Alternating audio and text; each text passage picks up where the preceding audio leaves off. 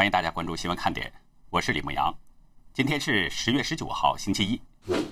昨天，美国国务卿蓬佩奥表示，联合国针对伊朗的常规武器禁运令在原定的有效期结束之后继续有效。日本首相菅义伟与越南总理阮春福今天在河内举行了一小时的会谈，在演讲中，菅义伟暗批中共将南海军事据点化。昨天，近万人涌入法国巴黎共和广场，纪念展示先知穆罕默德讽刺画遭到恐怖分子斩首的老师帕蒂。昨天，成千上万名示威者继续走上曼谷街头表达抗议。曼谷邮报报道说，其他还有十八个城市也举行了示威游行。湖北省长毛晓东九月接连缺席重要活动，最近有消息说他当时是因为中风而不得不住院治疗。印度军方呢，在今天发了一个声明。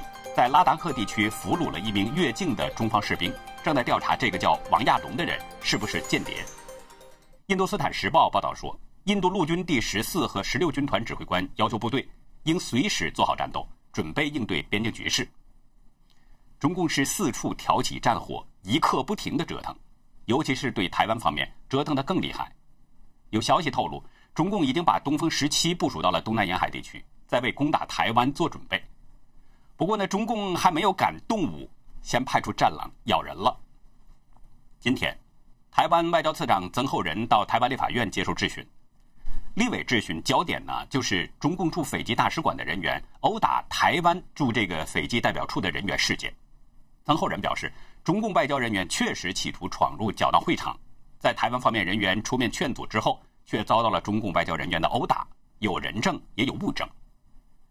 外交部发言人欧江安指出，台湾驻斐济代表处人员被攻击，头部受伤，中共施恶的人员被斐济警方强制带离了现场。他说，中共的外交人员这些行为严重违反法治和文明规范。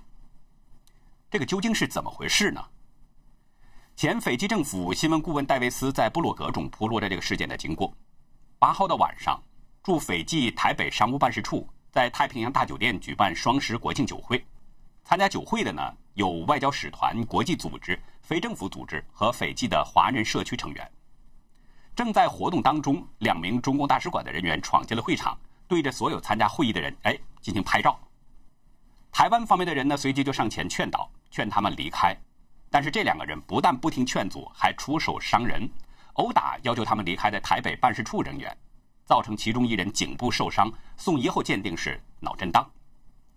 戴维斯表示。斐济警方接到报警之后呢，赶到了酒店，但是中共官员说他们拥有外交豁免权，所以没有受理。昨天，斐济苏瓦警局发言人奈索洛表示，警方接到了中共使馆人员对台湾方面的投诉，并没有接到台湾人员被打的通报。目前，斐济已经压下了这件事儿。戴维斯指出，与警方说法相反的报道才是真相，因为消息来源是多名苏瓦当地的外交人士。目前呢，台湾方面已经向斐济正式表达了抗议。面对台湾方面的指控，中共驻斐济使馆发声明反驳，说呢台方的指责不符合事实，声称是台湾方面的人员在公共的区域向中共外交人员挑衅，导致一名中共的外交官受伤。我们可以设想一下，假如台湾方面的人员是挑衅了，并且导致中共的外交官受伤的话，那么这个事儿中共一定会炒成第一大新闻。中共没事他还找茬挑衅呢。如果真的是台湾方面动手打人的话，那中共还不得闹出个大天来吗？但是大家有谁听到了这个中共有吭一声吗？当然也不是说中共一声都没吭。在台湾方面指控之后，中共不是反咬一口了吗？说到反咬一口，咱们就得说说这个雕盘侠胡锡进，那还是很有一套的。胡锡进表示，台湾方面抗议大陆战狼外交，但斐济方面希望低调处理，会有这种事儿？他说：“中共外交官都挺文雅的，怎么会轻易把台湾人打成脑震荡呢？”我不清楚斐济这方面呢为什么要这么做，究竟有什么问题？我相信大家心里应该有一杆秤，因为咱们也没有真凭实据，所以也不能随便说。胡编的这个意思呢，中共外交官没有打人。我们对胡编这个人啊，其实应该有所了解。崔永元曾经有过一句对他很正肯的评价，说这个胡锡进什么角度都能刁。所以，对胡边说什么中共外交官都挺文雅，大家清楚他在干什么就好了。不过这次啊，中共还真的是没有做到统一口径。新派战狼赵立坚呢，在反咬的时候，不小心就咬到了这个湖边，而且也透露出了中共放狼咬人的这个真正原因。赵立坚表示，台湾台湾在斐济没有外交官，根本不允许在斐济搞“一中一台”或两个中国的相关活动。其实大家分析一下赵战狼这些话，他表面上呢是在批评台湾，可是实际上他这个话里边已经暗含着承认了中共外交战狼打人的这个事儿。原因他已经说出来了，就是台湾举行双十国庆酒会，中共接受不了，认为这是搞“一中一台”，所以呢才故意的放狼去咬人。说白了，这种做法就是像流氓一样报复。我相信不用我说，大家也都能想到。民进党方面呢，谴责了中共的这个粗暴行为。发言人谢佩芬在声明中说：“中共的这个举动凸显中共的战狼外交，其实是流氓外交，必须进行强烈谴责。”他说：“中共的军事恫吓与外交挑衅，只会让台湾的人民更加反感，让两岸关系越行越远。”国民党方面也表示。中共的军机频繁扰台，已经使恶化的两岸关系雪上加霜。现在又抱着这种暴力对待台湾驻外人员的事件，只会使两岸的局势更危险。时代力量国际部主任刘世杰表示，这件事儿绝不能姑息，应该不分党派力挺政府向中共表达最严正的抗议。就算中共的外交人员有外交豁免权，但斐济也要将动手打人的人宣布为是不受欢迎人士，并驱逐出境。我们这里呢，按下台湾方面对中共的这个谴责不说，就说中共放狼咬人，他究竟要干什么呢？昨天呢，有中共背景的《南华早报》有这么个消息，说中共正在加强东南沿海地区的军事行动。报道是引述北京消息人士的一个说法，说中共呢已经在东南沿海部署了最先进的东风十七超音速导弹。消息人士透露，中国的军队正在升级东南地区的导弹基地，用东风十七。代替沿用了几十年的东风十一和东风十五，并且还说，由于东风十七的射程较远，可以更准确地击中目标。加拿大军事杂志《汉和防务评论》总编辑平可夫表示，从卫星图片上看，中国的军队在福建和广东的海军陆战队以及火箭军的基地规模，在近些年已经扩充了一倍，显示出中共正在加强对台湾的作战准备。平可夫说。位于广东普宁的一处基地，主要是负责攻打台湾南部。但是这个基地呢，在最近部署了一款新型导弹。平可夫没有透露这个新型导弹究竟是哪一种，但是我们综合来判断的话，他说的这个新型导弹呢，很可能也是指这个东风十七。同样是昨天，自由亚洲报道说呢，深圳应急管理局最近发布了一份文件。建议民众在家中准备好食品、生活用品、应急物资和工具等所需物资，防止有突发事件发生。网上在流传着两份深圳市家庭应急物资储备建议清单，一个是基础版，一个是扩充版。基础版当中呢，包括应急物品、工具和药品，比如什么应急手电筒啊、救生哨啊、灭火器啊，还有呼吸面罩等等。扩充版呢，那包括就多了，包括什么食品啊。生活物品呢，应急物品和工具呀，还有那些贵重物品以及文件资料等等。有网民表示，当局指示民众准备应急物资，可能不只是应对台风这么简单。因为习近平在视察广东的时候呢，他曾经就要求军队把全部心思和精力放在备战打仗上。所以有网民猜测，中共要开战了。从各方面的消息来看，中共似乎是要对台开战了。那如果是这样，那么这一次放狼咬人就极有可能是中共在故意制造借口，要故意的挑起事端，制造两岸矛盾，甚至是冲突，给侵犯台湾制造一个借口。大家还记得我举的那个例子吗？早前呢，在大陆小学课本里边呢，有一个短文，正在小溪上游喝水的狼看到小羊在下游喝水，就找茬说：“你为什么把我的水弄脏了？”小羊说：“你在上游，我在下游，怎么会弄脏你的水呢？”狼说：“我听说去年你在背地里说我坏话。”小羊说：“去年我还没有出生呢。”狼说：“不是你，那就是你爸爸，反正都不是好东西。”大家看中共的这个做法，跟这个狼的做法那是一样的，不管是不是理由，也不管这个借口是不是合理，更不管什么面子，反正他就是要那么做。但是中共这么做了，基本上中共也就走到头了。十六号，国安顾问奥布莱恩在美国智库阿斯本研究所参加了一场对谈，跟他对谈的呢是小布什总统时期的国安顾问哈德利。哈德利问这个奥布莱恩说：“如果中共武力犯台的话，美国是不是准备和盟友一起协助台湾呢？”奥布莱恩的回答呢很巧妙，他说：“美国一向不评论美军的具体军事计划，至于如何应对，美国的工具箱里有不少资源。”奥布莱恩估计，中共不太可能以两栖登陆的作战方式入侵台湾，因为台湾易守难攻，可登陆的点只有四五个。他还列举了八二三炮战，中共的军队都吃了败仗，尤其是金门登陆战，中共的军队更是全军覆没。不过呢，奥布莱恩认为，中共布置了大量的导弹瞄准台湾，有可能是使用导弹轰炸。但是他说，那下一个毁掉的台湾，我不知道中共能得到什么。我觉得他们会因此失去想要的一切，成为国际弃儿。他说：“如果美军卷入，中共就得要面临着更危险的处境，届时全世界，特别是大部分的印太国家都会群起抵制。中共胆敢对台湾采取这种行动，奥布莱恩说他们会陷入更加孤立的状态，世界甚至会组成反共大联盟。”奥布莱恩的话语当中虽然没有直接说美军会不会武力协助台湾。但是我们从他的话语当中隐约是可以听出那个话外音的。他说美国有不少资源，这言外之意就是说美国一定会有动作，利用各种资源来反制中共。那么这其中是不是包括着武力协防台湾呢？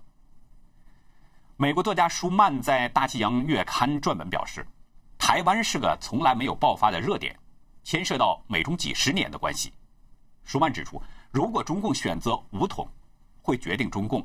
还是美国在太平洋的统治地位。如果美国不站在台湾一边，美国同盟体系就会土崩瓦解，美国力量也会随之毁灭。他强调，台湾之争也许是冷战遗物，但它会塑造未来。距离美国总统大选还有十多天了，谁也没有想到拜登之子亨特的这个电脑会引发一系列的问题，其中有一个在中共身上最常见的问题。言论审查竟然也被爆了出来，美国版的四零四让无数人士大吃一惊。说大吃一惊呢，并不是因为美国的这个言论审查刚刚才有，其实这样的事情一直都有，我们就一直在喊嘛，大家都很清楚了，就是希望大家帮我们转发节目，主要就是因为我们被打压的太厉害。之所以说大吃一惊呢，这是因为这次的影响实在太大了。昨天，商业内幕发表文章表示，这只是主要的一个例子，显示出科技平台运用权力在推行调和政策时做出前后不一致的决定所可能导致的危险。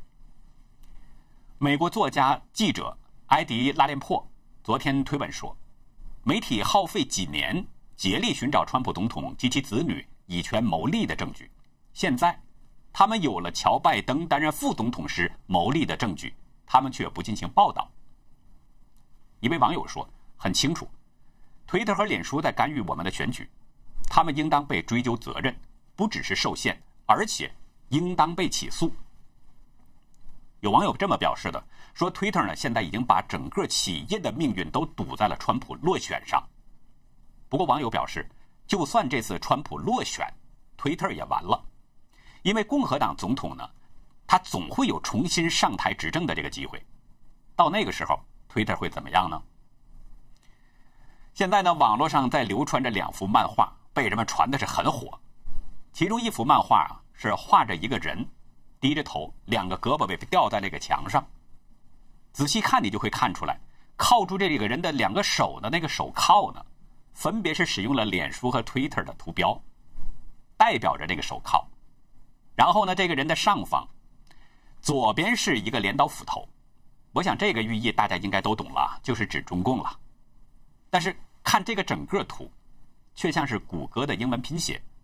不过呢，这个英文拼写却被拼成了“古拉格”。古拉格大家也应该都知道，是集中营嘛。那这幅漫画所传递的信息，我想也不用多说了。另一幅漫画，看上去是 Twitter 的图标，是一个蓝色的小鸟啊。但是这个小鸟的发型很有意思，翅膀上还有一个类似希特勒袖标的图。我觉得这个也不用多说，大家一定也都明白。其实，在这件事儿上，人们都看到了这么一个问题：这些社交媒体公司啊，已经丧失了应有的中立，甚至沦为了左派的政治工具。很明显，这些社交媒体它在执行一个双重标准，也就是他们在放行攻击川普的那些帖子，但是呢，却在偏袒着拜登。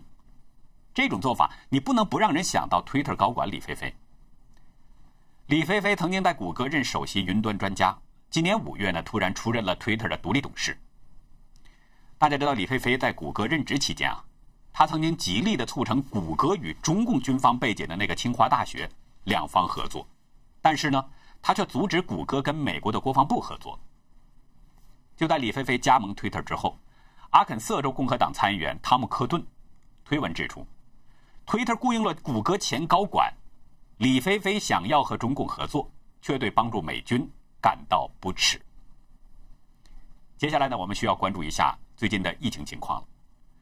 截止到今天上午九点半呢，约翰霍普金斯大学统计的数据显示，全球感染中共病毒的总数已经突破了四千万，高达是四千零一十二万两千八百三十五例。不过，专家认为，因为测试的不充足，而且有一些国家可能没有充分的报告。很可能实际的感染和死亡数字要高得多。我们从这个数据来看，病毒的蔓延速度是呈现了一个加快的趋势。我们做过统计，从三千万到四千万，这个前后只用了三十二天的时间；从两千万到三千万，这个时间用了多少呢？当时是用了三十八天，比这个时间多了六天。可是从一千万到两千万这个时间。那个时候是用了四十四天，比这个两千万到三千万还多了六天。可是从武汉爆发疫情之初，一直到突破一千万的时候，大家知道用了多长时间吗？前后用了三个月，这么长的时间。就是说，从数字来看，这个病毒扩散是在呈现一种加快的趋势。而现在呢？从世界各地的这个情况来判断，第二波疫情高峰似乎是正在爬坡阶段，所以我们需要提醒大家一定要注意自身的防护。但是中国有句话：“人有旦夕祸福”，这个病毒究竟在哪儿，我们也不知道，说不定可能就会被感染。那怎么办呢？我看到有这样的一段视频，所以呢，觉得有必要要推荐给大家。这是一位美国的临床抢救这个中共病毒重症患者的医生，他亲自示范并且讲解这么一个自救的方法。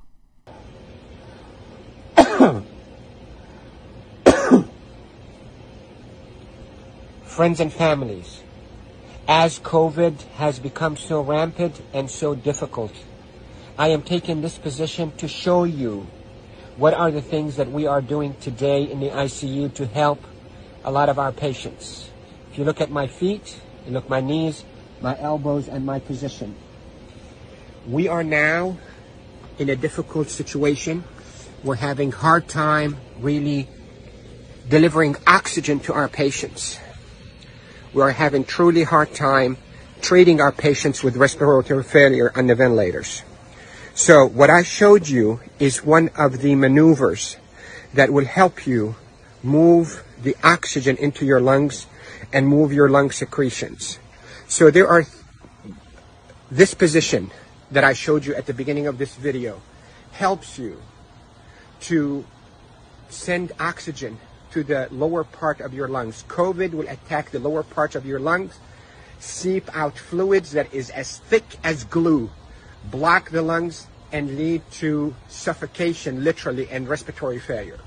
Many studies without a shadow of a doubt, have shown that the best way that we can deliver oxygen is we, the ICU team, place patients in a position on their stomach. Even the better position is what I showed you at the beginning of this video, where you're on your hands and your knees. Then you drop your elbows like this and you put your head down. And you breathe in deep and you cough. This is called proning proning, P R O N I N G, proning position, that position search it on the internet so you'll see even more illustrations and details. But that position is extremely effective in mobilizing all that gunk and thick secretions, glue-like secretions out of the bottom of the lungs, which is the bigger part of the lungs, out so you can cough it up. And that will recruit your lungs and protect your lungs from suffocating with COVID. 我们不希望任何一个人感染中共病毒，我们希望每一个人都能够平平安安。